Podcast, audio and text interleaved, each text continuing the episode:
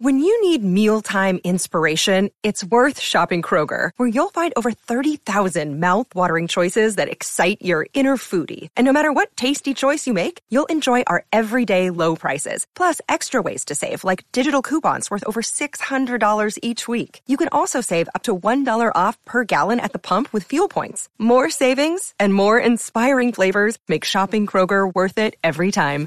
Kroger, fresh for everyone. Fuel restrictions apply. Another day is here, and you're ready for it. What to wear? Check. Breakfast, lunch, and dinner? Check. Planning for what's next and how to save for it? That's where Bank of America can help. For your financial to-dos, Bank of America has experts ready to help get you closer to your goals. Get started at one of our local financial centers or 24-7 in our mobile banking app. Find a location near you at bankofamerica.com slash talk to us. What would you like the power to do?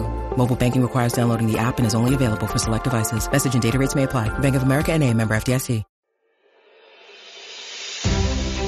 This is Athletics Life Stories with your host, Chris Broadbent. A couple of my training partners picked me up from um, Harley Street Surgery and they said they didn't think there was going to be no Olympic Games for me. Sometimes people might spit in your lane or something like that if you're doing start practice. Because when we see each other, eyes light up, the smiles are there, and we can just, you know, reminisce and share that incredible night. Welcome to Athletics Life Stories with myself, Chris Broadbent. Today I'm joined by Jason Gardener, MBE. Jason is one of the most successful British sprinters of all time. As well as being the lead-off man for the quartet that so gloriously won 4 by 100 metre relay gold at the Athens Olympics in 2004, he enjoyed a superb career in the individual sprints, particularly indoors. He's a four-time European indoor 60 metre champion and also won gold at the World Indoor Championships. Now president of UK British Athletics, he's a highly respected official and widely regarded as one of the nice guys of the sport. Jason, good to see you. Hi, good morning. Thanks. Nice to see you as well. Nice intro. no problem at all. Uh, so tell me, let's go right, right, right back to the start. Then, is there any athletic genes in your family? Where does it, where does it come from? Your athletic ability? Not particularly athletic so much. Um, both my parents were quite sporty um, at, at, school themselves. Uh, my father used to play um, rugby. Um, used to play for a club called Oldfield Old Boys uh, down here in Bath. And my mum, she says she was quite quick. Um, so probably the speed probably comes from her. She says she used to win her school sports days as well, but she never um, joined an athletics club. Um, so yeah, that's probably where it comes from. And what about you then? Did you when did you first? What was your talent like at, at uh, sport generally at school? Were you were you the were you winning the sports days like you say? Were you, were you the fastest kid in the class? Uh, yes, to answer that quite um, quickly. Um, I remember vividly when I was about six, seven years of age, my first school sports day. Um, it was, you know, it's been a beautiful um, afternoon uh, at St John's um, Catholic School in Bath, and I remember looking down the, um, you know, the, the grass bumpy kind of track and all the parents had arrived to support their children and grandparents, and the whole school atmosphere was really electric with the um, whole school on the right hand side. I remember I was like in my pristine PE white kit and um, and uh, those black plimsoll shoes we used to wear. And uh, yeah, I remember. I remember vividly that the the finishing line, the, the ribbon at the end, and uh, and I, I got a great start, and I hadn't tasted success or been successful in school. Um, up until that point, and then I managed. The wind was rushing past my ears, um, the smell of freshly cut grass, and before I knew it, I dipped and I won, and I got you know um you know a kind of round of applause and from my the the people I you know competed against, and it was just great, great buzz, a great feeling. That's my earliest recollection of being good at something. It's very vivid. So even right at the start, you had that good ability to get out of the start quickly. Then yeah, little did I realise that years um, you know later, that start, that electric start, um, I'll be known as the uh, Bath Bullet. Uh, you know, would have propelled me to being one of the greatest sprinters of all time, uh, certainly over 60 metres. Good, good stuff, good stuff. So, when did you first make your proper inroads into into the sport itself by joining a club and um, you know get get your first steps on the ladder, as it were? Yeah, I guess it's um a little bit by luck, really. And um, I, as I progressed from junior school to secondary school, went to um, to Beechen Cliff School.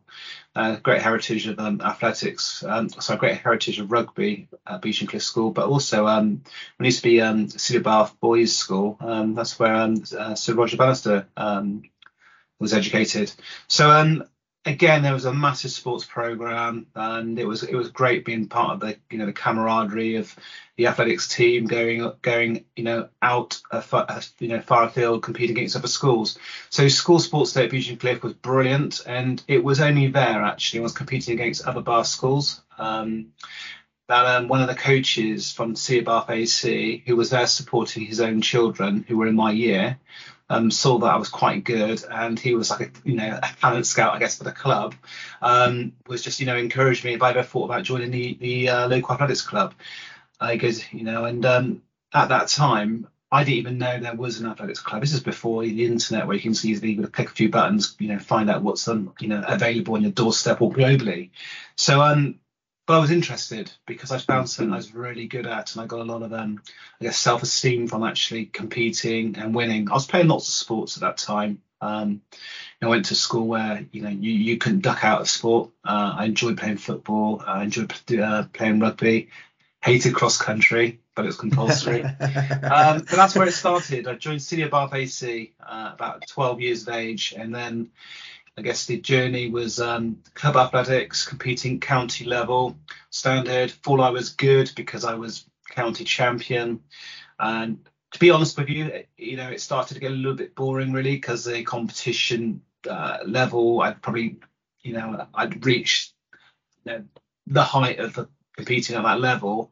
But then I got challenged with English schools.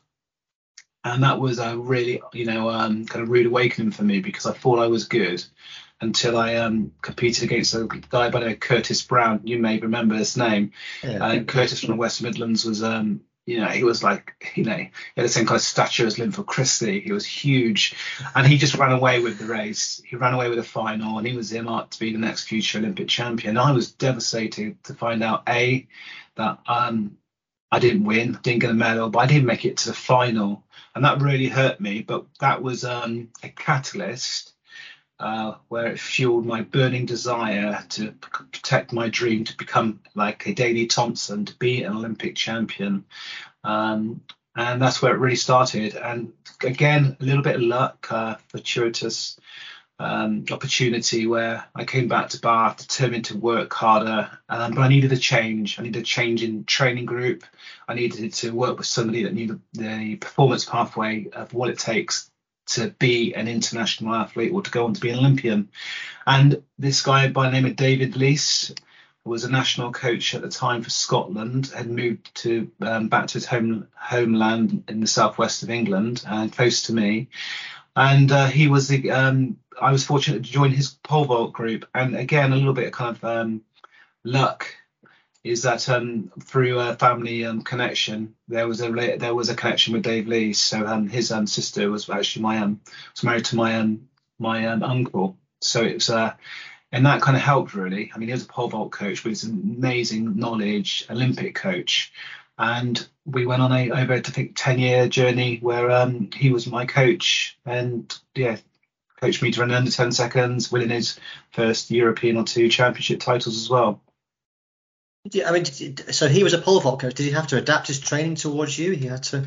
Yeah. So um, so when I joined him, um, he was the he was the national jumps coach for for a GBNI team, and obviously being a national coach at any level, uh, you you you're gonna have a decent amount of knowledge of speed. You know, speed on the runway, takeoff, long jump, and stuff like that. And initially, I think he thought I was quite quick, and he was with his jumps kind of background was probably kind of eyeing me up to maybe be a long jumper. And I enjoy doing long jump at, um, at competitions, but it was the 100 meters, a sprint, which I really kind of um, you know um, doing. And he asked me the questions in terms of getting a bit clarity of purpose, what I wanted to do, what I wanted to achieve, and I said I wanted to be a 100 meter sprinter and uh, you know he, he did test um, the level appetite to be a long jumper or 200 meter runner, or 400 meter runner, but I said no, I want to be a 100 meter sprinter. So that way, um, he was able to produce me a a, a, training program, and, and we worked on a periodization kind of program, which is all new to me. I was a, a kid with lots of enthusiasm, with zero knowledge, and it was you know, the best thing that could ever happen to me, um, being able to work with a, a, a, coach of that magnitude and that experience. And training with his um, group, the pole vaulters, we used to do lots of technical drills, just like, you know, the sprinters do running drills and stuff like that. Dave was a very much a massive um, um, yeah, uh, teacher of um, technique.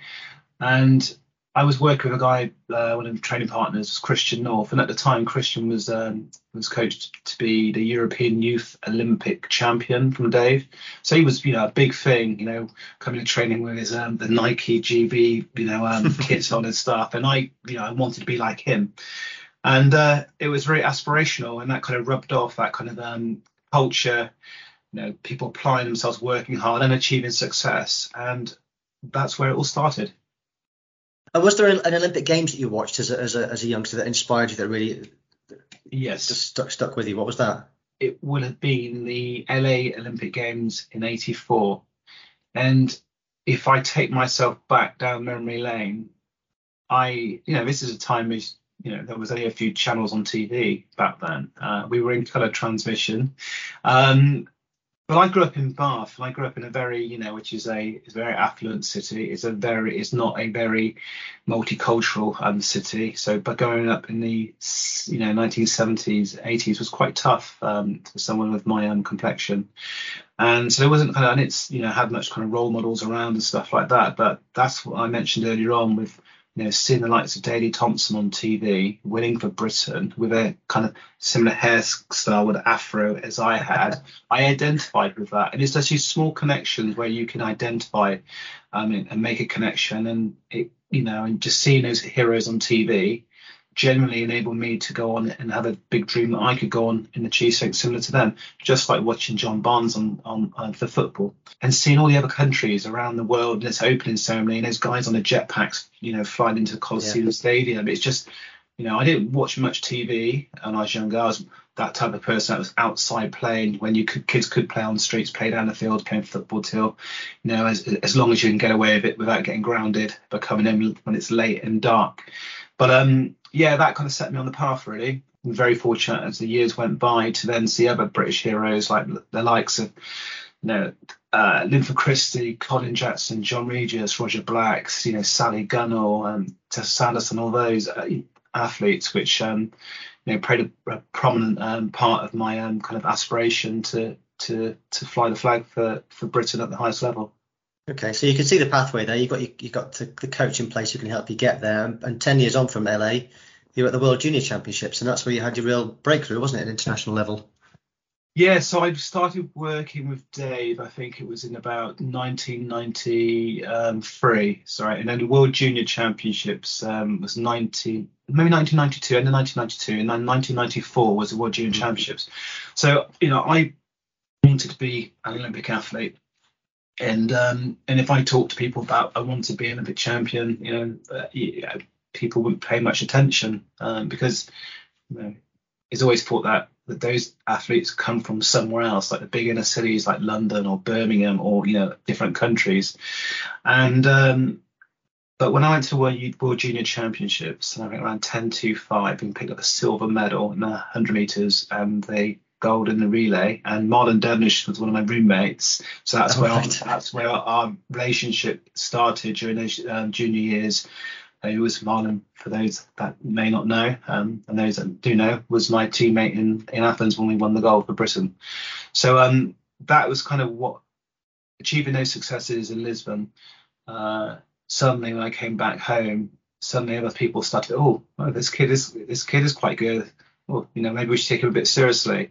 And I think now it's the thing with David David Lease in particular, um, because he saw how hard I focused and worked when he sent me my training programs, and he also seen the you know, the massive amount of improvement of a base what he would um, say was a very simple training program, which created you know great um, yeah, performance um, impact. And you know, I you know he certainly um, believe that um, you know anything is possible, and that really just made a huge difference. And we had this 10 year uh, partnership where he got me to being one of the fastest sprinters ever, uh, breaking 10 seconds, being we finished seventh in the world championships in the 100 meters, which was you know um, you know, frustratingly was the highest um, position I'd ever um, got to in the 100 meters. And this was from a guy who was, you know, didn't know much about sprinting, vault background. We trained on a derelict track in, in Melksham, just outside of Bath. There wasn't great facilities around like there are now. Um, and, you know, we, we, we, we operated before lottery funding. We were operating on a, on a real, you know, um, shoestring budget. Um, but the heart and desire and the knowledge was, um, you know, made a big difference. Did you you've touched on being Bath based there, and, and the, the hotbeds of sprinting were obviously in the in the Midlands and London. Did you feel a bit uh, of an outlier? Were you ever tempted to to, to head to those those bigger urban places to, to join with different groups? Yeah, I think during uh, certain parts of my kind of career, um, certainly as I became more established in the season international, and particularly when the chips were down, when you know I was picking up injuries, you know that's where you're um, you know, you, you, you, the seed of doubts can kind of um, manifest. But I mean, in the earlier days, I had this coach who, within like you know a couple of years of training, I was I compete. I was on the rostrum at World Junior Championships. A year later, I was, you know, I was um, you know, I was I was in the same relay squad as Tony Tony Jarrett, Darren Braithwaite, John Regis, you know, um, these guys, Linford Christie, my first in senior international, Linford Christie was on last leg. I was in Lille for the European Cup, you know, and that, you know, this, this is just bonkers. Within like literally a couple of years from these guys, you know, posters on my wall, suddenly I'm in, I'm in, I'm in the team with them. And, uh, so for me, I felt like, you know, to me, Dave was kind of like a, like a god because he he just enabled me to start to fulfill my dreams. And I think it's only probably after Sydney, in particular, my first Olympics, where it was we had an amazing 1999, and then suddenly the frustrations of not quite fulfilling my um, my dreams at that games, and seeing some of my other teammates. Um, we say teammates, we're not so much teammates because we're rivals. Um, mm. But that frustrations that I have seen some of your rivals um, do better and you really hurt. And that's probably sometimes. And I was starting to travel the Europe, the uh, the Grand Prix circuit, so I'm getting exposed to seeing some of the great coaches in the world. So um, at the times like the John Smiths, you know, with his American um, uh, groups like uh, Maurice Greene, Ato Boldon, and hearing you know what kind of training um, uh, sessions athletes like that would be doing. And remember, these guys were training in America in the glorious sunshine in, in these colleges and universities with you know state of the art equipment. And we were operating, let's say, in a derelict track. You know, we'd warm up, we'd take black bin liners to sit down so we could do stretching in, in the winter when the rain's absolutely bucking it down with nowhere to kind of um, take shelter. And you know those hamstrings, um, you know, sprinters and hamstrings and cold, really cold weather, you know, isn't a perfect kind of um, mix. So seeing the contrast to what others were experiencing, yeah, certainly enabled, certainly kind of um, had me thinking a little bit about, you know, um, would I be better in a different environment? At the time I didn't know much and I didn't know how mm-hmm. about going those going about those processes and stuff like that. So it didn't happen. Whereas now there's a lot more information you can find, as I mentioned earlier on, in the internet, the connections and you know scholarship kind of offers, um, which makes it a little bit more easy for athletes to make a you know a good informed um, decision on what's best for them.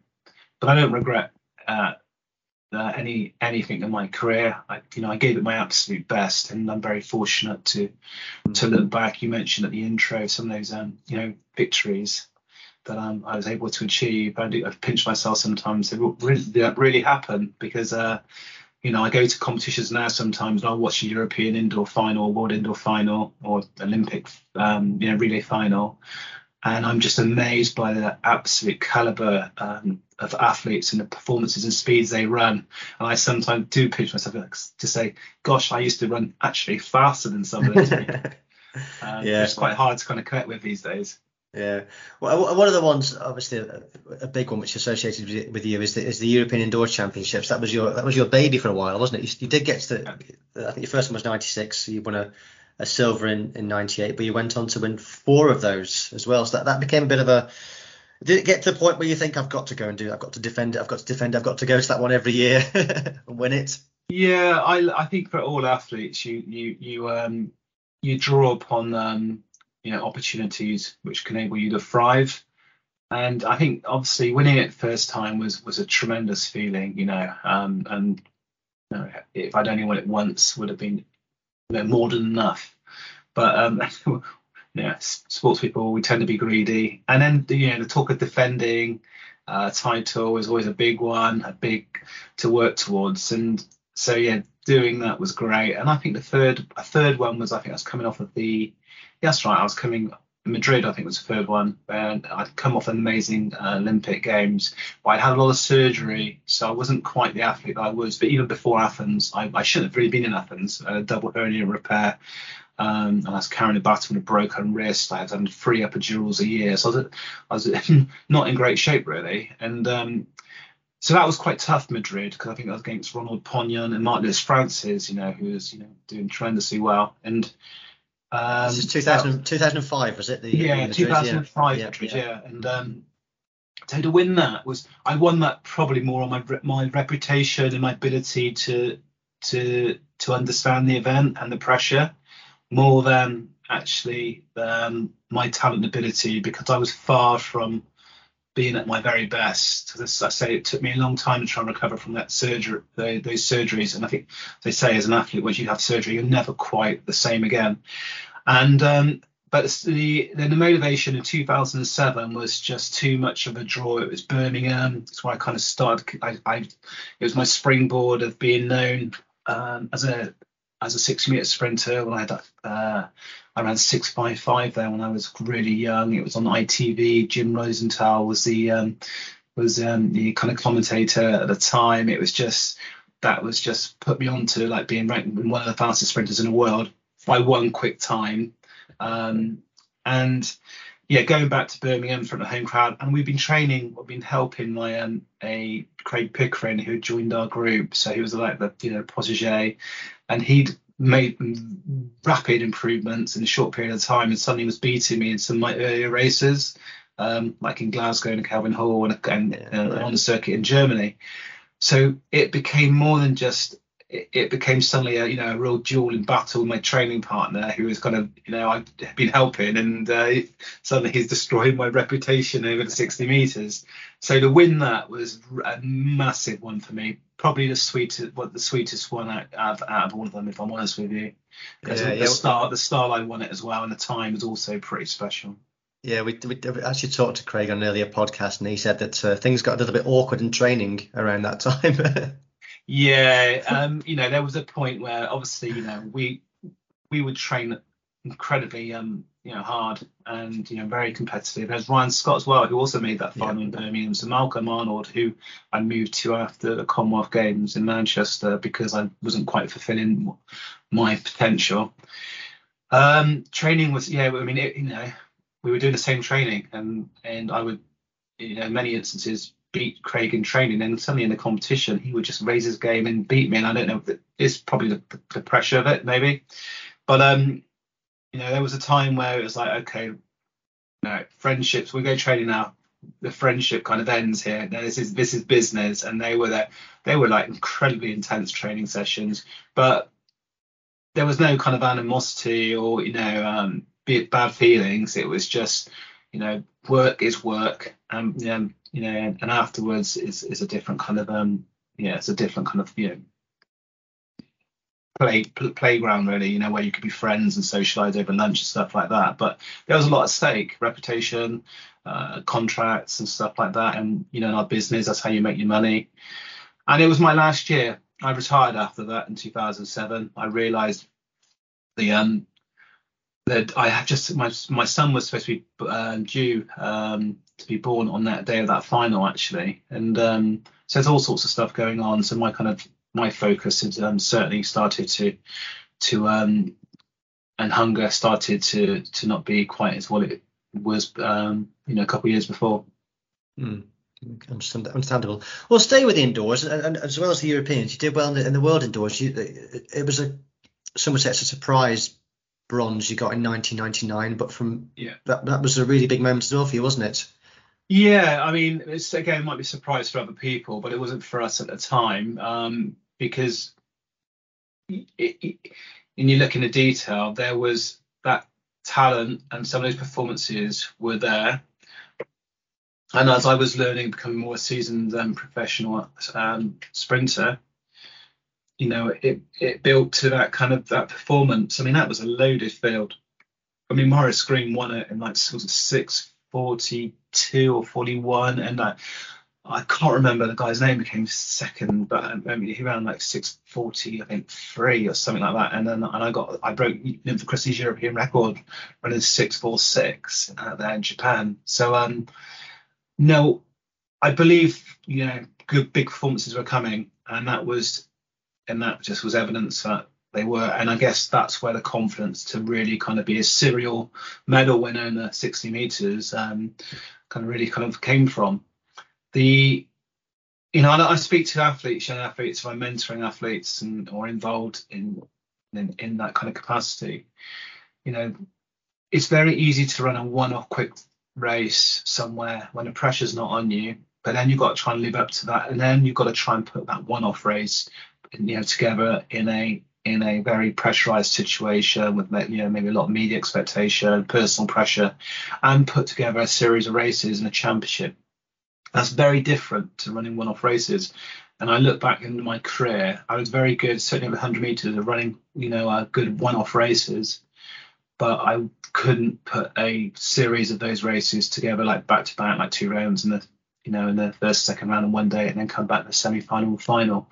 And I think, you know, um, looking back at my coaching, we we that's probably where maybe the little bit of an inexperience of um, of having a coach who hadn't spent 10 or 20 years training sprinters and dealing with those championship um, uh, requirements is probably where I would say where, where we were our vulnerability was.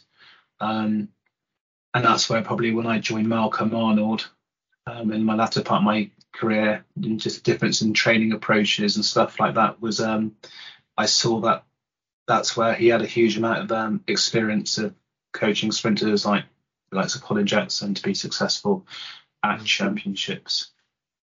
Okay, I mean, was there was there too much? You went on to World Indoors was a great one for you. You went on to win bronze again in 2003. You won it in 2004. Um, which is fantastic again in Budapest, a world indoor. Oh, oh, oh, it's not bad being a world champion, is it? Yeah. So that so so this was um this was a year where I really learned about um being mentally tough. I think it's fair to say I was a I was a type of athlete. If everything was all kind of um if all the plans or training has gone well, my I was hitting all my KPIs, um, and I was healthy, I always felt I could, you know, destroy you know, good athletes. The problem is at that time I was starting to be uh, injured more than I was healthy. And like I said, I, I, was having three epidurals a year at this time. During that um, championships in Budapest, I required a, a hernia repair. I'd hurt it by equaling my European record in Karlsruhe at literally like two, just over two week, two weeks before that um, Budapest um, World Championships. And that's probably going to Karlsruhe is probably my um, biggest one of my biggest regrets if I got them, um, because that wasn't part of our plan, but I put it in as a last minute because the lure of going to run in a fast track, and I felt like I you know could have broke a world record and what seemed to be a great opportunity. And I think for all athletes, when you're riding, was it a renowned fast track, Karlsruhe, on the indoor yeah, circuit? It's, yeah, it's a top meeting, isn't it? Yeah, yeah, it is. Yeah, and it's um, it, yeah, it was renowned to be quick, and I felt like I was in world record kind of shape. That's kind of my my confidence was high.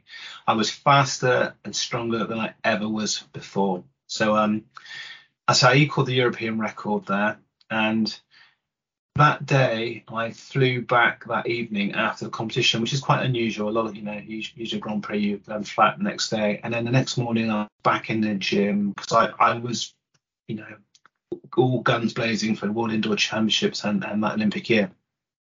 And those were mistakes because a I had a bad back, and and I put in this extra race because it was the, the lure of the fast track, but also actually the lure of actually a really good prize money um, or appearance money for me, and it was like felt like too good to turn down.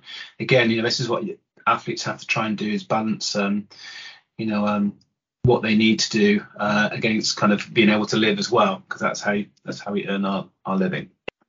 And that was the worst decision because in that process, I came back to Bath and I was back in the gym and I'd I'd hurt my groin um, in that competition, and that niggle um, got worse and worse. I trained, and I realised I, I went to, to get scanned. We had starting to have doctors and stuff like at university now, part of the English Institute of Sport, so we are able to see people quite um yeah quite response uh, with quick response. And I had a um, went to Swindon Ridgeway Hospital for a further scan and required I I needed surgery, but I knew I needed surgery, so I thought try I'll go back to training and see what I can do and push it because you know and see if I can still be competitive.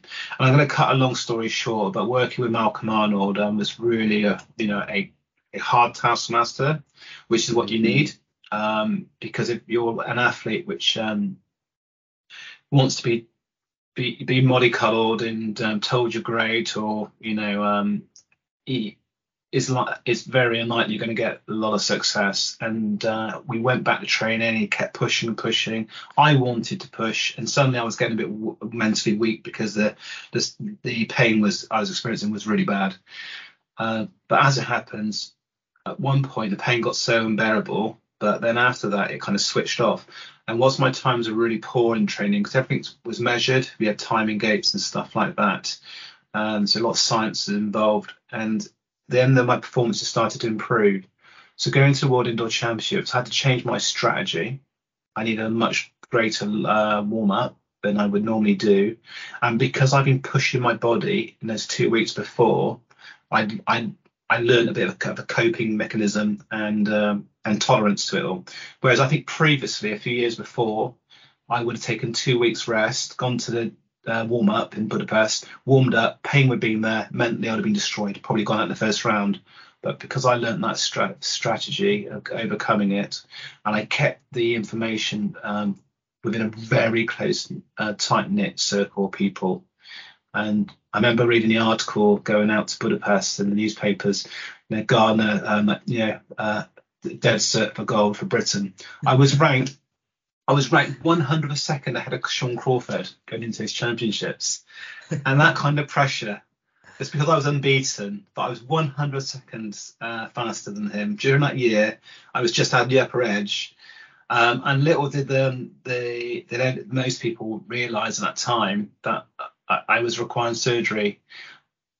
The semi-final is where I put a performance down, and that's when I believe I won that championships because I put a performance down, and Shawn couldn't um, respond to that time in his um, semi final, which was after mine. And that was just where I totally mentally thought I'd got him.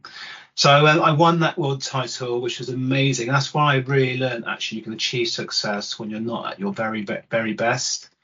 And, um, you know, and I guess over the years, looking at some of the athletes like Kelly Holmes and kind of like you know, warm up and seeing some of her struggles over the years and seeing how how she achieved the, you know, her wildest of dreams, winning two goals, um, you know, later on in Athens, just demonstrates, you know, the road's not easy, but success is possible. And that was it, really. Um, I went to have surgery, double hernia repair. I think uh, guy, Dr. Jerry Gilmore, sadly late Jerry Gilmore passed away, I think, two years ago. Um, he used to grade them on like five out of ten, five on a scale of five, five being total total rupture, and one being minimal. So my left side was a 4.5. I think my five was a, my my right side was a five, and I had a tendon reattached to the uh, the pubic bone. Um, so it's it, I done a proper job down there. So I went from fastest man in the world to slowest man in the world, pretty much. yeah. And my um, my couple of my training partners picked me up from um, Harley Street Surgery, and they said they didn't think there's going to be no Olympic Games for me. So for them, go you know being part of that journey. So like I said, Dan Cousins, Christian North, I mentioned earlier on this podcast, mm. and then seeing me end up making it to Athens, running my fastest time, the 100 meters over a number of years, and picking up a gold medal on relay. It just it just blew their minds away as it did myself and and, and the team around me. Yeah, we'll obviously get on to the uh, to, the, to Athens uh, in a bit. Um, the um, well, you, something you touched upon there about about you, you, the psychology of, of, sprinting, and I think particularly around that time you mentioned about you got one over Shawn Crawford, but there was a um, I think pre- before Usain Bolt, there seemed to be a, almost a heavyweight boxing kind of feel about the about the hundred meters and, and the, and the swagger of guys like um, you know, uh, uh, Maurice Greene and Jon Drummond and the rest. There was a different culture around it. A different. Uh, how did you did you ever find that intimidating? Because I, I, can't imagine you having the same sort of uh, swagger about you. You it wouldn't come naturally to you. But how, how did you feel being around that? Were you ever intimidated by it? How did you deal with it? Um, yeah, I mean, how could you not be intimidated by it? You know, it's um, you know, behind the scenes in the call rooms are, you know, can be a brutal place, an environment to you know, you know, swim or sink kind of situation. So, um, but you learn, you learn to toughen up, you know, and you know, you stay focused. You know, I've had again, again, my my coach was a great kind of mentor in terms of you know control the controllables. You know, you've got your lane, and you can, you know, and, and the key thing to do is just you know try and you know, make that that lane count, your performance count, put pressure on them. So I like to be, I guess, a bit like a you know a, a silent kind of assassin. Really, I used to not be one for shouting and giving it, you know, bigging myself up and um, you know putting other people down. I didn't want to ever give anybody a, a real reason to kind of beat me. Um, but of course, inside there was a you know a a massive desire, uh, burning desire, and you know what I thought maybe some of my people to compete against, whilst I wouldn't kind of articulate that in, in publicly, internally, I use that um, energy to to my best um, abilities. Um, I mean, Dwain Chambers was one of my rivals as well, and he, you know, he liked to play that kind of act, as being on that's, you know, mm. um, growling and being, you know, walking up and down menacingly on, on the start line. But um, it wasn't me. That's just not who I am. And I think, you know, I think that's probably my advice to to athletes out there. Just, you know, be who you are. And um, I think seeing the Usain Bolt come along shows actually you don't don't need to be that way. But it is showbiz as well, and Usain has his own showbiz style. And Maurice was also, you know, he he brought, you know, he put bums on seats. He was one of, you know, again, and uh, he was always a, you know, constant kind of, um, you know, thorn um, and prevented a lot of us from, uh, you know, going on and achieving, um, you know, some of our kind of ultimate goals because he used to win everything. Yeah, yeah. What did you? Uh, what was the craziest thing you would see in a call room? Then, have you ever seen sprinters like headbutting walls and and all this sort of crazy thing, crazy things? Just you, you, you there are some rivalries out there, and you can see people like running down. I mean, this is very common. If you're usually before in a final call, it, it's very small. It's you know usually adjacent to the 100 meter start line or the, um, underneath the seats in the stadium and it could be quite hostile kind of place. And you know especially when it's busy with other events and maybe the sprinters going down. Remember we've got guys who are running like 20 26 miles per hour in a short period of time. So you could be walking in a lane and before you know it it's like trying to cross a road uh, uh you know on the m4 motorway. You know speed as some of these athletes are flying down and some you know they're not gonna they're not gonna move out their way and risk injury but they'd rather flatten you so sometimes you walk and you you you'll bounce off each other or you know um, slightly collide into each other, and it was all part of the intimidation. Um, you know, it's part of the games it. Sometimes people might spit in your lane or something like that. Or if you're doing start practice and stuff like that, you're just down some spits. It's just like, you know, I can't believe you just done that. But you've gotta you can't rise to that kind of um, level of intimidation and let it get to you because once they get to you if they know they can press buttons and get to you they'll press it and press it i think there was you know i mean i remember you know there was a couple of sprinters and then come to blows um, like proper blows and fights really? and stuff like that yeah so there behind was, the scenes with what, yeah, races yeah. or yeah, oh, yeah yeah yeah yeah so it's um you know there was some serious kind of um you know rivalry. British, British, athletes or American athletes? No, American and um, like Nigerian, I think it was um, in particular. But um, yeah, this stuff stuff like this manifests, doesn't it? And it can yeah. build build in detentions and stuff like that. But can, yeah, you, can, can, you give us a couple of names, Jason? You saw off in a fist fight behind the scenes. Yeah, I, I probably best not. It's probably not appropriate, is it? But um, yeah. Okay, okay. Well, we'll get on to 2004. Obviously, that's that's the big year. But I, I do want to pick up another year which was very special for you. That was 1999 because it was a, as well as winning your indoor bronze. That's the year that you ran. You got to the world final in Seville. You got to the 100 meter final there. Um, European record in the relay, silver. and you also ran sub 10. What what are your memories of running sub 10 in that in Lausanne? It was. Yeah, oh, it was amazing. Yeah, again, very vivid, vivid memories. I was having a season of my life, and uh, you know, it was, you know, that's kind of a big benchmark. You know, everybody, every 100 meter sprinter wants to achieve, you know, get, you know, being a sub 10 um, second sprinter, um, and I just thought it was going to happen that that evening. You know, I ran 10:02 or something like that in the previous race, or 10:03. I'd be knocking on the door, and in kind of five round, I think around 10:02 or something like that in the um the first round. And I gave it my absolute, you know, 100%. And I was kind of a little bit gutted that I so close but didn't break it. And I was a bit fatigued actually for the final. Again, I was still kind of um not quite seasoned probably or, or prepared to to deal and cope with rounds.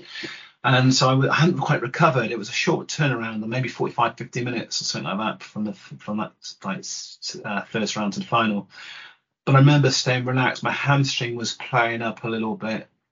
I didn't want to um, blow it out uh, and ruin my whole season because I'd ruined a couple of those already.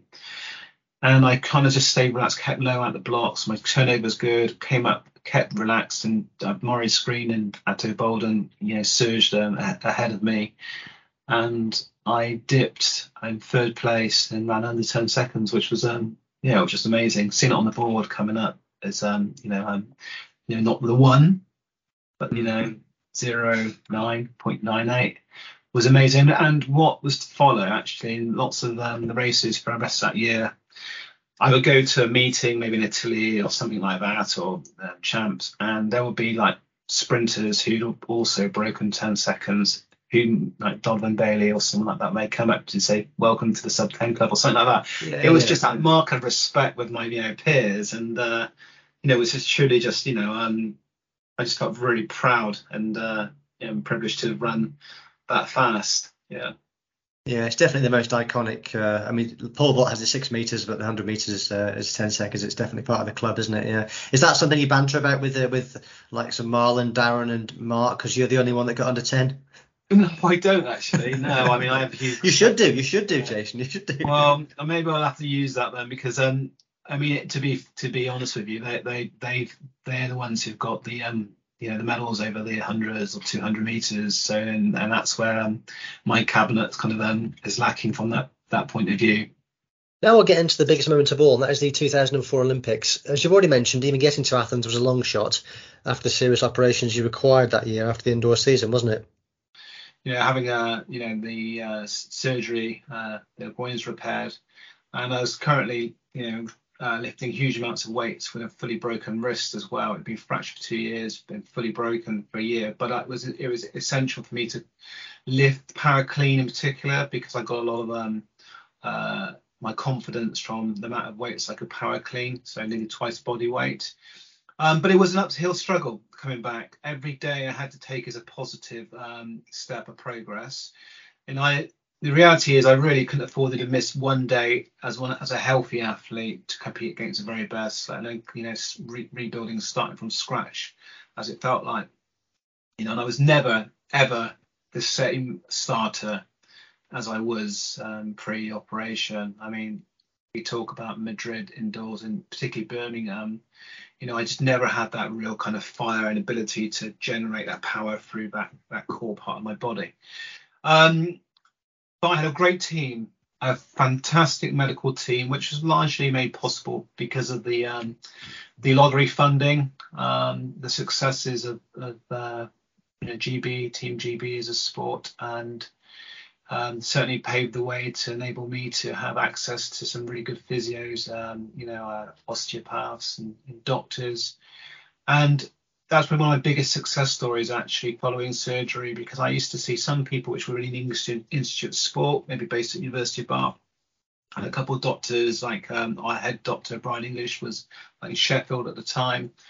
Then I had um, a doctor I used to go and see sometimes um, in Germany, Müller Wohlfahrt. Um, was fortunate. Um, Colin Jackson um, took me across to see him um, one time, and also really good team of people around me. I had some people which were working within the system in terms of like they were paid by say the English Institute of Sport, and there were some other private practitioners as well. And one of the challenges for any person, I guess, when you're dealing with um, medical people, if you don't have that uh, that language understanding of you know the, the, whole body and how things work? Was very difficult kind of trying to take what a doctor or surgeon says to um, you know my master or my coach physio and suddenly you know things get lost in translation. But one of my best things i was able to do was actually get everybody uh, in the same roof and discussing my current situation and building a credible plan of how I could try and get myself back onto that Olympic team. Now, these days we're fortunate with like the technologies like what we're doing today, but that that you know wasn't really around um, you know, back in mm. 2004 when it wasn't around, and people were incredibly busy. to try and get like you know some top um, professionals um, together at the same time was quite a challenge, but I did manage it and then we had a dialogue where everybody was, you know, um, keeping in communication and, and, and updating on the progress. And that took a big strain out of me because it's very difficult trying to, you know, take all this medical interpretation or somebody saying, you know, you need to do these exercises or for that amount of time, and then maybe seeing another um, practitioner um, which could contradict that. So having everybody singing from the same hymn street as such was amazing. And I every day was a positive, even qualifying for the British um, Olympic team in Manchester in 2004, how I won that race running against the likes of you know, serial medal winners in terms of Darren Campbell, um, mm. Mark Lewis Francis, Christian Malcolm, Marlon Devonish. I mean, it was a blanket finish across that line. I won by 100 second. I still look back as that as one of my greatest achievements because I was far, far, far from being at my best and you know that opened up another six weeks of preparation and um, development, uh, continued uh, improvement and development to the start of the Olympic Games. And I finished ninth um, in Athens. I just missed the final, and I was yeah. I guess just just just go back a second there, just because it's very interesting talking about the domestic um, you know, very difficult to get through the trials in those days, and, those those fields are very deep in getting. How do you cope with having to? You want to be at your peak at the Olympics, but you can't afford to just the luxury of just training through the trials, can you? How do you manage that? No, so our system isn't quite as tough as the US system, where it's first three past the post end of. Um, we do have a little bit of kind of flexibility where there could be the a first basically it was unwritten kind of rule within the 100 meters that first free pass the post pretty much guaranteed your, your your place on the team but there was if the coaches wanted to um maybe select somebody else there was that discretion discretionary kind of first spot where there was um and you didn't really want to come third because you didn't want to leave yourself open to selectors playing games um but I didn't. I came first. So it's you know, and I had the qualification time, so it was absolutely you know, fantastic. But in terms of the challenges for some some of your listeners, yeah, we work on periodized training programs, and at very best coaches get it right. They get they get their athletes peaking at the right time, and that is a major chance. The stumbling block we have because their strength and depth in 100 meters back then was so good is you couldn't afford to just put all your eggs in one basket peaking, you know, middle of the August for the champs if you don't come in the top three, um, like you know six weeks before. So we had to kind of like you know try and catch it on on, on and up, and you know shift again uh, for the um, the major championships, and that's a that's quite a hard thing to do. You see some athletes will peak for the British Championships, and then they're not quite the same um, come the major games. So take us take us to Athens. Then you're there. You, you say you got to the uh, you got to the semi-finals of the the hundred meters, but did you didn't quite make it to the final, did you? Was that? Yeah, just fell short. Just you know, frustratingly. Um, and I was, as you would expect any athlete, you know, you're disappointed. And I remember Malcolm Arnold afterwards, and Malcolm was a, renowned, amazing uh, coach. And a lot of people say, "Oh, Malcolm doesn't smell that much," um, which is um, yeah, quite quite true, I guess. But afterwards, he was he seemed to be probably more pleased with um, the performance uh, getting to Athens and, the, and delivering that result. And probably many other uh, occasions in my career whilst um, he was coaching me. And he said, if I had said to you uh, after surgery, you know, you'll finish ninth in the Olympic Games with a you know a season's best or well fastest time for a number of years, would you have taken it? And of course, I'd have bitten your right arm off. Um, but then you know athletes were always were greedy. We're always you know chasing that you know that, that one better performance.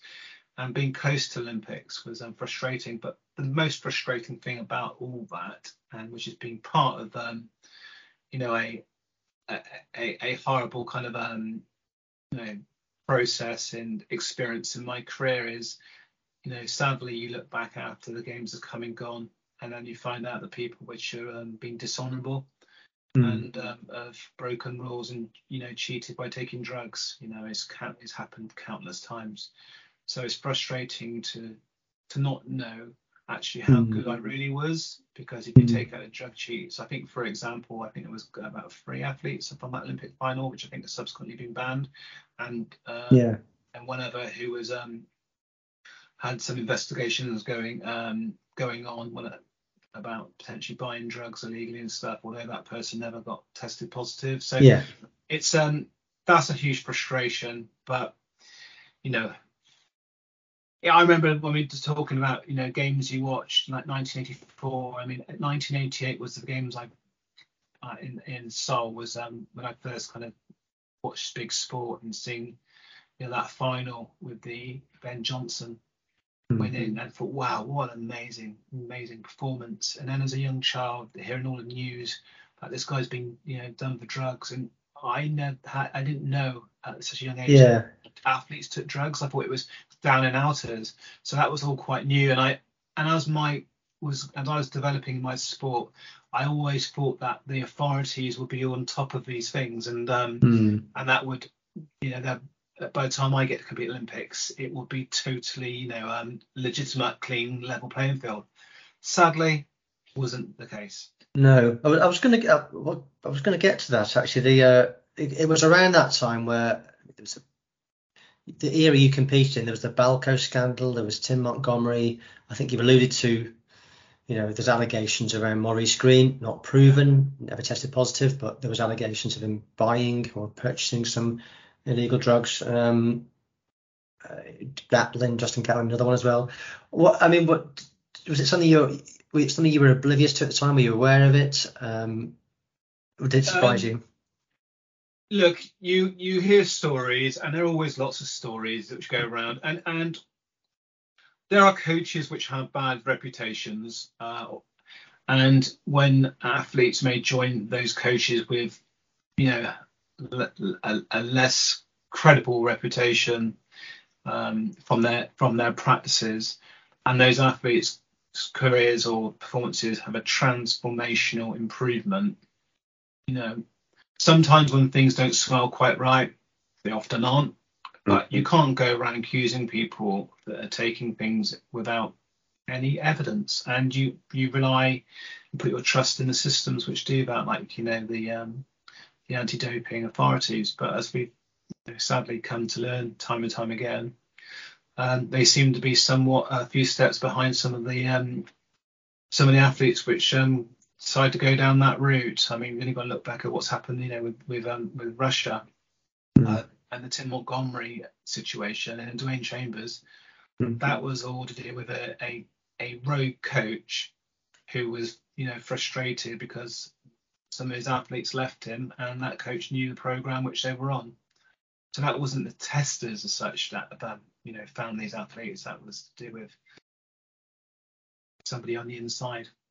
And what was your reaction to Dwain at the time when it was uh, did it, it emerged for you? Obviously, we were all disappointed, but um, was it a surprise to you?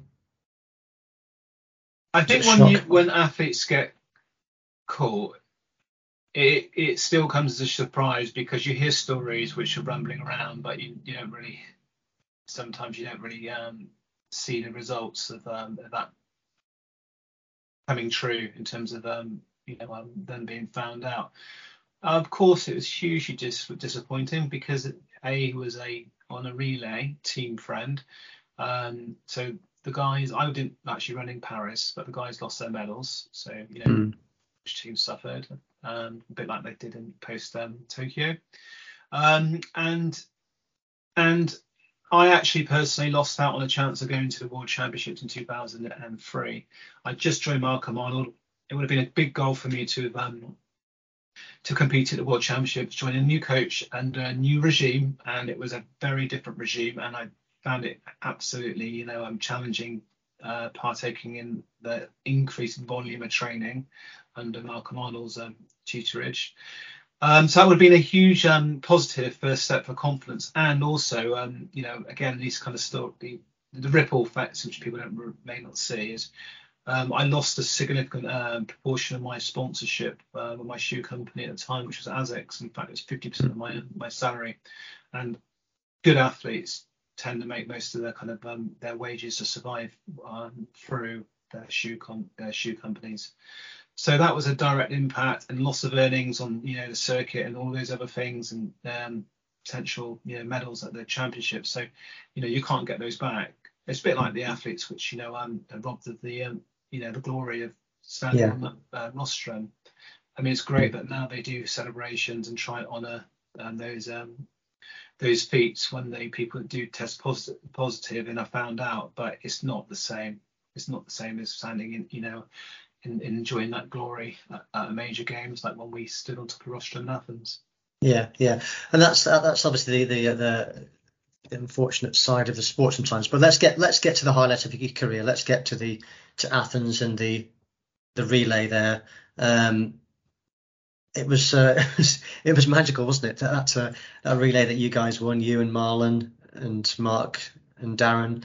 Um, but it, it, was it was um, I watched it again the other night. It was um, you were definitely not the favourites, were you? The USA were the hot favourites, and, and, and you guys, not none of you had reached your individual finals that time, had you? So you were there was a bit of a negativity around the team at the time, wasn't there? Certainly from yeah, the press. Yeah, I mean, I'll give you a little bit of an insight, but um, if you haven't, then you can read all about it in here.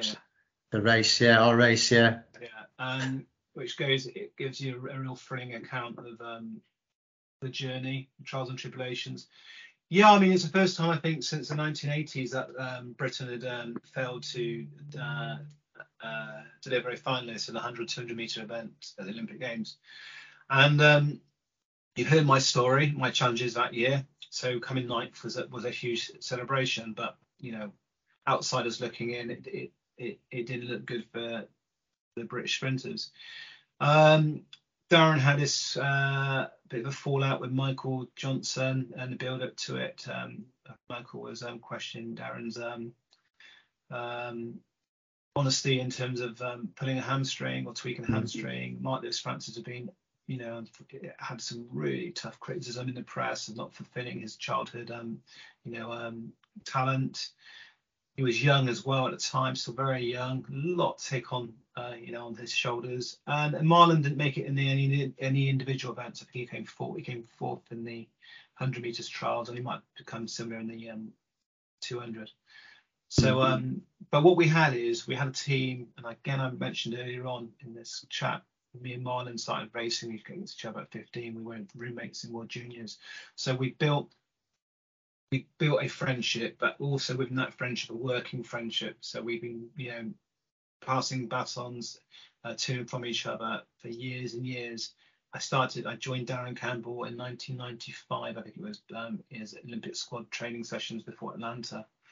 And uh, Mark Lewis Francis was, you know, um, the youngest puppy of the group. Hmm. And as a result of Dwain's actions, suddenly got his chance, and he got his chance. I remember Darren saying, "You got a chance to do what Dwayne never did, um, never did," and that was um, to to beat the Americans. And you know, Darren said, "We're going to give you the baton and the lead," and we've given, and we have the British team have been a lead. We're in the lead, I think. I think it's uh, in Paris Still, we ran the Americans down really hard. I have to go look back on the footage if we got the baton in the lead. I think we we, did.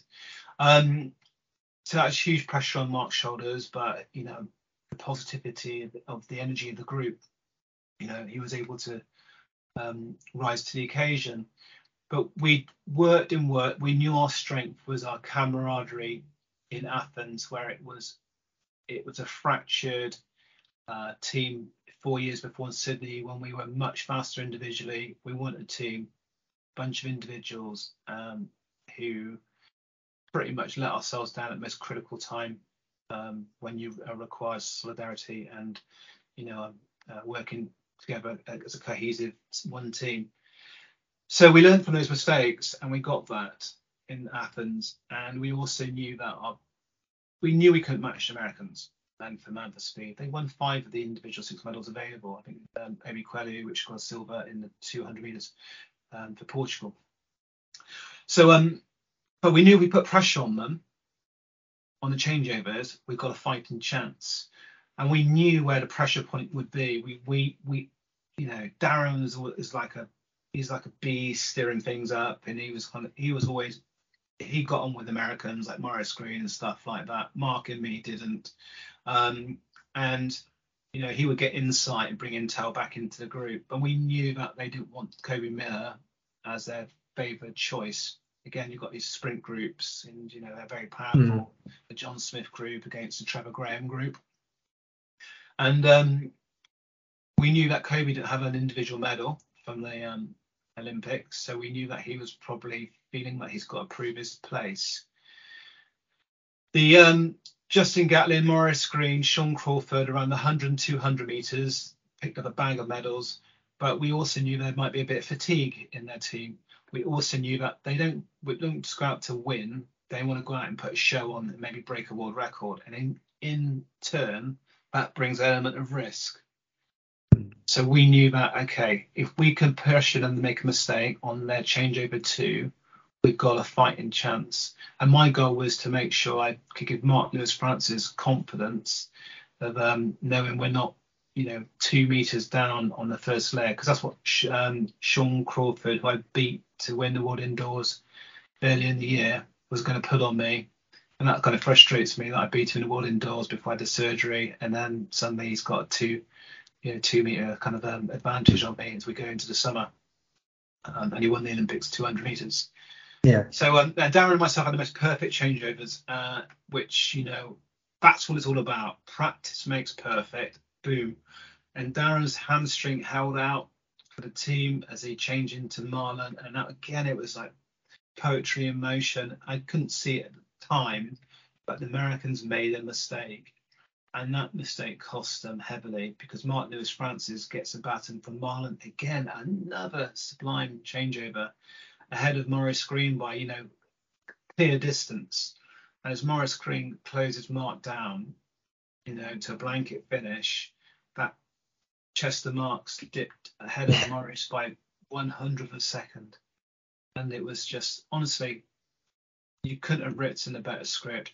We we genuinely believed we were going to win. We genuinely believe that in that the Americans will make a mistake where they did and Darren had given Mark Lewis Francis the belief that going to give him the bat in the lead and he's going to hold off Maurice Greene. It came true. I could I could bottle that energy and feeling that evening um, and sell it. I'd be a rich guy. you've talked about camaraderie. How, how, do you get that slick? Because it's quite. I've always thought it's quite a difficult group to pull together a hundred meter, a bunch of hundred meter guys, because you are you are rivals. You are rivals. You're all fighting out for individual spots, and you're fighting for British championships and the rest. Um, consistently year on year, trying to get into those uh, individual slots for major champs. How do you get it together and get that that team spirit amongst yourself? It's quite a challenge, isn't it? Yeah, I think comes um, a bit of um, maturity yeah. and respect. Um, in fact, it was from following the uh, news that Dwain had been banned and the knock-on consequence of that was all his races from the that year 2003 um, had been annulled so that meant all the relay races so we went from being ranked second in the world um, to not having a world ranking so not having a qualification for the olympic right. games so what that meant was talk about clarity of purpose you may the listeners may think oh every athlete which competes the team gb olympics their goal is to win olympic gold well, maybe that's the dream for a lot of people, but actually some people the dream is just making it on the TUGB team. There's a, there's a you know there's a big there's a big void gap performance gap between maybe becoming an Olympian to being an Olympic champion. So within our squad relays, historically, if you were in the first three at the trials, you would automatically be put in the relay team. Now, those squad members, not all of them necessarily want to be team members or want to do relay. I mean, it still happens, um, you know, to the teams um, at present. So suddenly, if you've got people which don't want to be part of it, and they won't put team first, they'll just put themselves first, and that causes a huge amount of um, of friction within the squad. But with the Dwain situation, the, the management actually asked, you know, do we want to focus on our individuals or do we want to try and put, qualify a team? And if we want to try and qualify a team, we have to, um, we're going to have to race a lot more, do a lot more training because there's not many opportunities to run relay races uh, in good weather with good competition to qualify.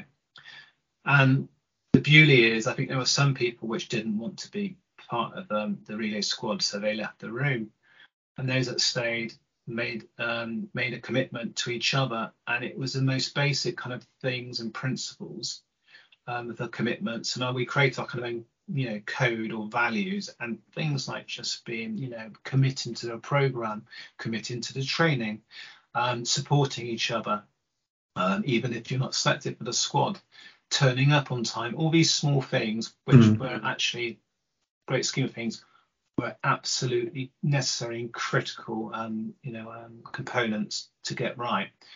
And through that, we had people which wanted to be on the team. We created clarity about what it was we were trying to achieve. And that's the first time I've been part of teams for years, but no one had actually sat down and said what it is. What do you guys want to achieve? Now, from a lottery point of view, we need the medals. So the team might think, okay, well, we need a medal. So the bronze, will we be happy with bronze or do we want gold? Because the two things are very different in terms of what you're trying to achieve and the preparation. But that team, not just the four athletes that ran, the squad, the other four members which were a part of it, all played a part where we all support each other to go out there to do the best that we could do. And you know, that, that was pretty much the story, um, how we all came together, and maturity and respect and, and the, the work you put in there, obviously you got the rewards of the gold. I was watching also the the atmosphere and the the joy and the uh, camaraderie is so obvious on the podium in, in, when you get the medals. It's just it's just you can just see how much of a team you are, and in contrast to the Americans who are you know unusually sheepish. And um, what what's your memories of that of, of actually being on the podium as well? Well, you know, I, I, have been fortunate to be on the podium, but usually looking up to the um, athletes from the USA. So it was it was a, it was fulfilling dreams dreams for all of us. You know, our childhood dreams of being an Olympic champion. Um, I wasn't good enough to be Olympic champion in 100 meters. I gave it a good shot, but to be able to celebrate with my teammates was a tremendous feeling because I've won medals, gold medals for Britain before, and it it's quite a lonely experience. Athletics is a tough is a tough sport. You know, you you you you you lose, and you know it's all on you. Even when you win, it's kind of all on you. You haven't got really many people to share it with apart from your your team people like coaches and what have you. But to have that bond with those three other guys, um, it's just fantastic because when we see each other, our eyes light up as the smiles are there, and we can just you know reminisce and share that incredible night because being on that rostrum with those three was very special. I was big rivals with Darren. Um, we didn't get on uh, um, in you know in some years and stuff like that, and that's one of the biggest challenges with um, the relays. You are you are rivals, fierce rivals on an individual level. Um, there's a lot at stake, but then in a short, you know, period of time at champs, you've got to come together as a team, and that takes that takes a lot of work, a lot of trust, and you know, revealing your um, vulnerability to other members of the team in terms of so you can support them those areas to protect each other's weaknesses and, and enhance each other's strengths. So yeah, on the rostrum, united together, and for a change, looking down on USA, seeing the Union flag being raised in Olympic final, um, you know, it, back home at the Olympic Games in Athens, it it it blows my mind to this day. Mm. It really does. Was it? And I don't, I don't want to get too nationalistic about this, but did it make it more sweeter that the Americans were second and you beat the Americans? Because if they, you know what happens in the relay, sometimes things go wrong and they drop the baton and they don't make it through, and it's happened to Britain. But there was no asterisk against that, was it? It was a, yeah. it was a proper win. Yeah, and I think um, it's been written um, somewhere online that it goes down in Olympic history as one of the greatest, you know, defeats um, uh, uh, of the games, of the favourites, you know, a bit of David Goliath kind of story, really. Mm. Really was, and I think the power of the actually message, is actually we're a small team, we're a small nation. We we guys we were working together for years. We're a small cohort of teams. We don't have the strength and depth, but it just goes to show that with um, uh, good clarity of purpose, and a will and hard graft, and a little bit of um, if there is a bit of luck going out there, you make your own luck. Um, anything is possible. And I, I like to think for um, people which are, you know, uh, uh, going on a journey, sometimes you may see it as, the gap between the very best and yourself can be quite, can look very big, but they say anything can happen and it can, you can make things happen. And all you can do is do your best. And for us, that worked. I mean, four years later, our time would have got us on the medal. Um, Rip uh, Rostron. Um, Jamaica came along, smashed world records. Mm-hmm. So it's just like you know, time is is everything, and that night it was our time. It was also the time of Kelly Holmes. That was the night she won a double gold, wasn't it? Did you, did you have any it was a very special night British athletics. Did you have any time with Kelly that night? Did you have any moments there, or was it all, all chaotic with the media afterwards? No, I mean only when we were in the final call is we had the national anthem going. So we've been in like a process for a number of hours. Been I think in the whole uh, fight in from uh, first call to final call probably I think it's like nearly two hours. So um so the realization is Kelly's you know won another Olympic gold. I think it was something like that, and and you know, I looked at my teammates in the eyes as they did mine, and it was just another sign. There was lots of positive positivity, and we were we were we were drawing on that positivity, and just hearing our anthem play in that Olympic Stadium was another you know boost for us. Because as you'll know, our anthem doesn't play that often. It's not like British cycling, British rowing, sailing. So it was um I didn't know that evening. No, by the time we finished our pro, our post uh, event media and drug testing stuff like that, it was like about one in the morning. The boys went out and celebrated. Um, I think hard at um, sports administrators party, and I was the boring one. I went back to um, the village.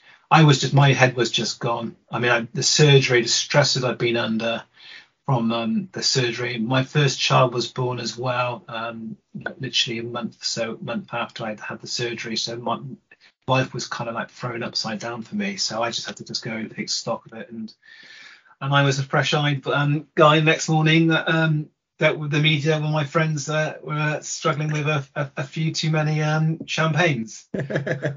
what's it? But what's just what's it like getting getting getting back to the village like that? Because it, it's late at night, quiet you're on your own, like you say.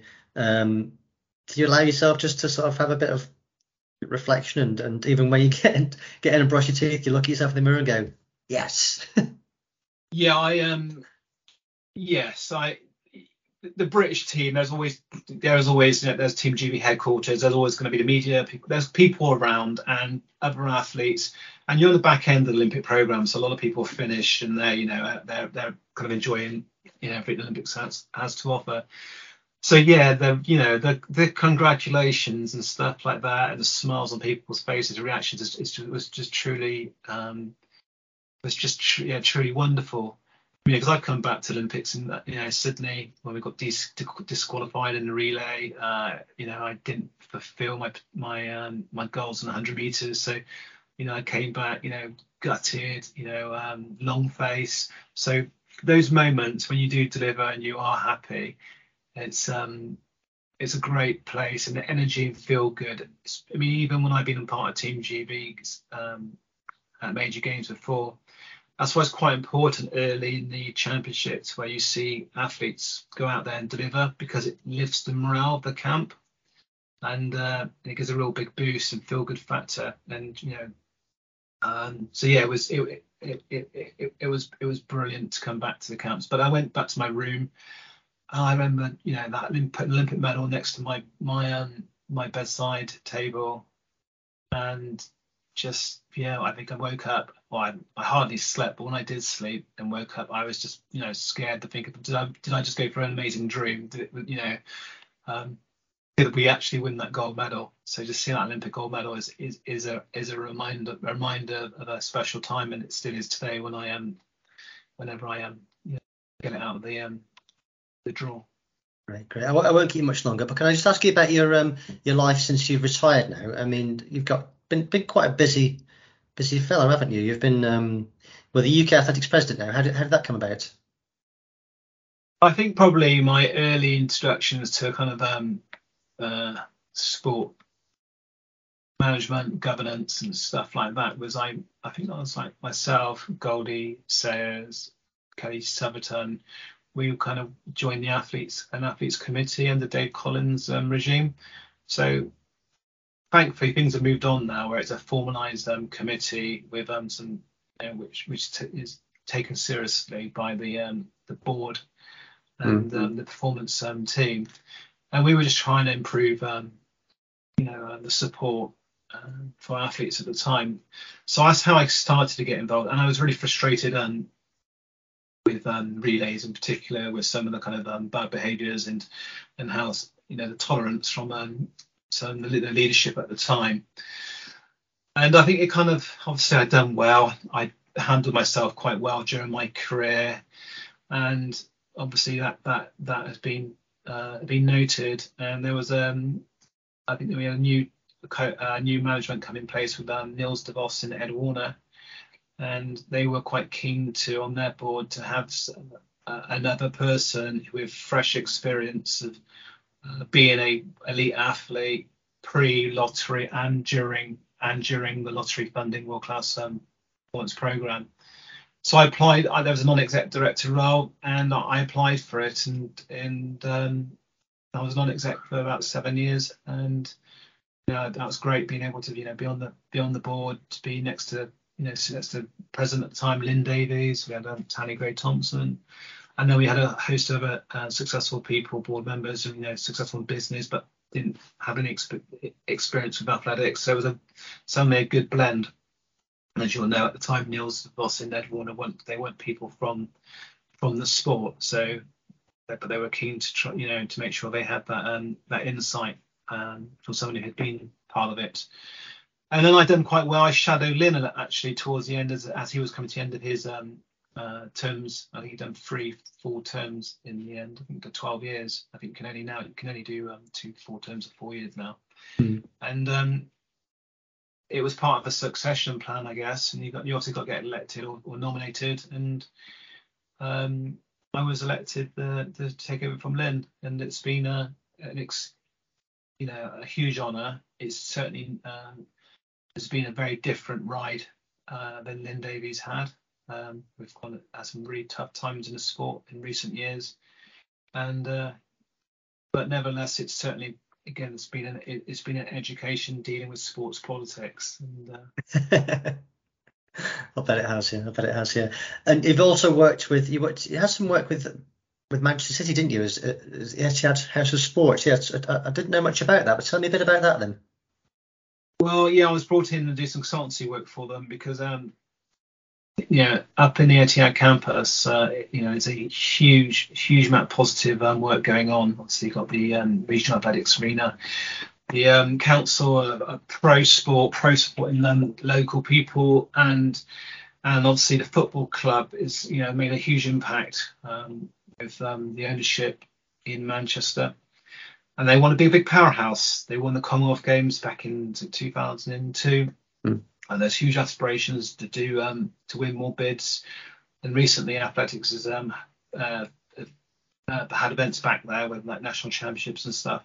But I was come on board to, with their aspirations to get more national governing bodies to be um, to consider Manchester as a as a hub, as a as a home for their sports. So I say there's some there's big plans in place, and um, I think especially now with with some of the challenges with sport funding, there's certainly some sports which you know may not be as fortunate to receive you know huge um, chunks of lottery funding. There's um you know uh, some some great uh, uh, incentives to to to relocate to Manchester. Okay, uh, and what else do you do? Tell me about DC Sports. You another yeah, role so, you have.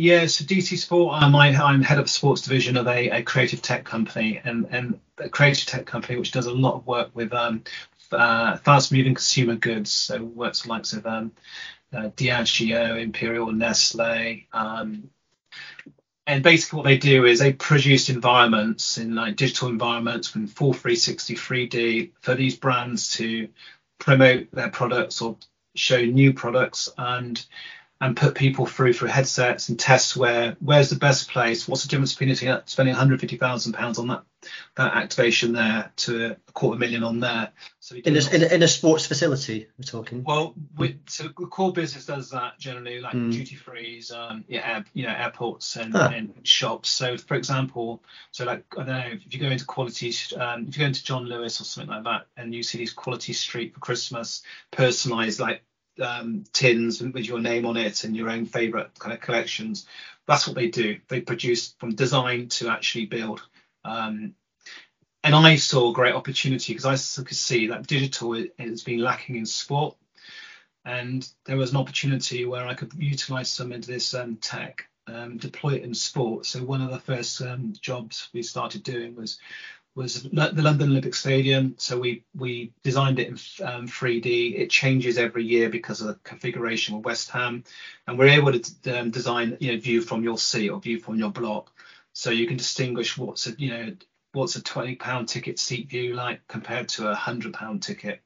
Mm. So you help the buyer have a better informed decision making process especially if you want to be around where maybe watching the pole vault or long jump and every year sometimes configuration could change. You can have a lot of uh, disappointed customers or not having a good customer experience.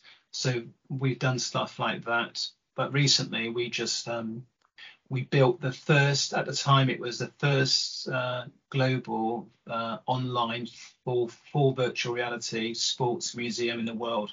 So if you go onto uh, World Athletics website and click on museum, Museum of World Athletics, MOA, uh, our team built that whole um, museum.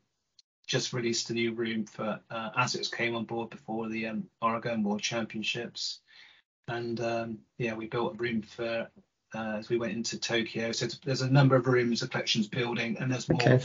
There's more coming up. It's a free online platform to look at. That's gives an example of some of the work um, which um, our, the team I, I head up um, do. Okay, okay, I'll take a look at that. Are you in there?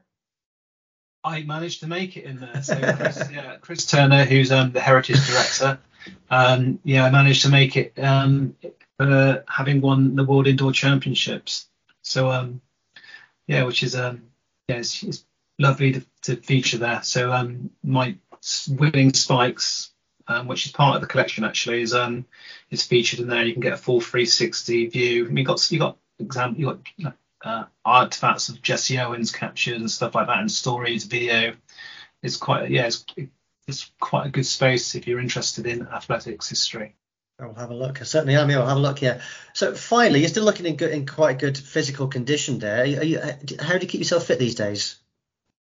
Well, I'm not quite in good um, good condition as I would like to be, but I I do try look after myself. And uh, in another area of work I've been doing recently, since probably the pandemic, is I've been doing a bit more. I've been doing more coaching. Um, I've been doing personal training and speed coaching, working with um, people across multi sports, and so um, you know, that keeps me in a in a bit of good shape because I've got to still do some demonstrations and uh, you know show the um, the skills which um, I'm trying to get them to to improve upon. But um, I run a little bit. I try and run a bit you know 7k 10k runs every week just to try and keep the timber down um, yeah and, and, and for my insanity that's interesting. And does it does your speed ever still come in useful at all? Do you ever need to use it to run for a buzz or whatever?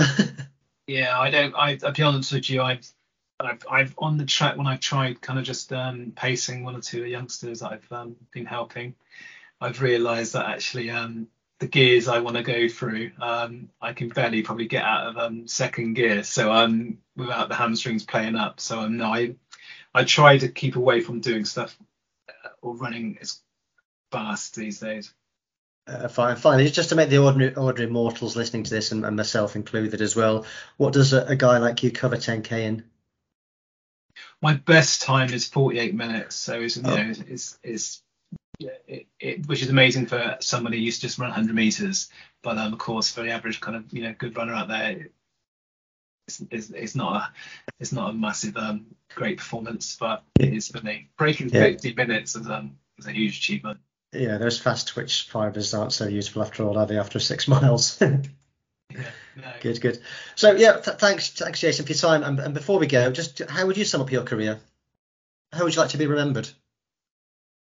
Oh gosh, uh, yeah, no, that's a question, isn't it? How do I be remembered? Um, I'd like to be remembered as somebody with um, integrity, who, yeah, who who worked to be the best that they could be, and um, and uh, yeah, who fulfilled um, childhood dreams. Great, fantastic. Thanks, Jason. That's lovely. Really appreciate your time today. Okay, no worries. Okay, all the very best, and uh, look forward to seeing you again soon. I hope you enjoyed listening to Jason, one of the sport's true nice guys. If you want to know more about the epic 4x100 metre gold Jason won alongside Darren Campbell, Marlon Devonish, and Mark Lewis Francis, then I can highly recommend Our Race, a book by Trystan Bevan and Ben Mercer. It offers a deep dive into each sprinter's journey and is the definitive guide on a truly great British sporting moment.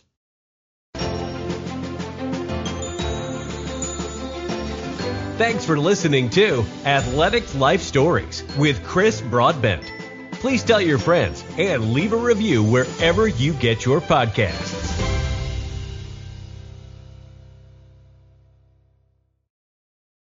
Sports Social Podcast Network.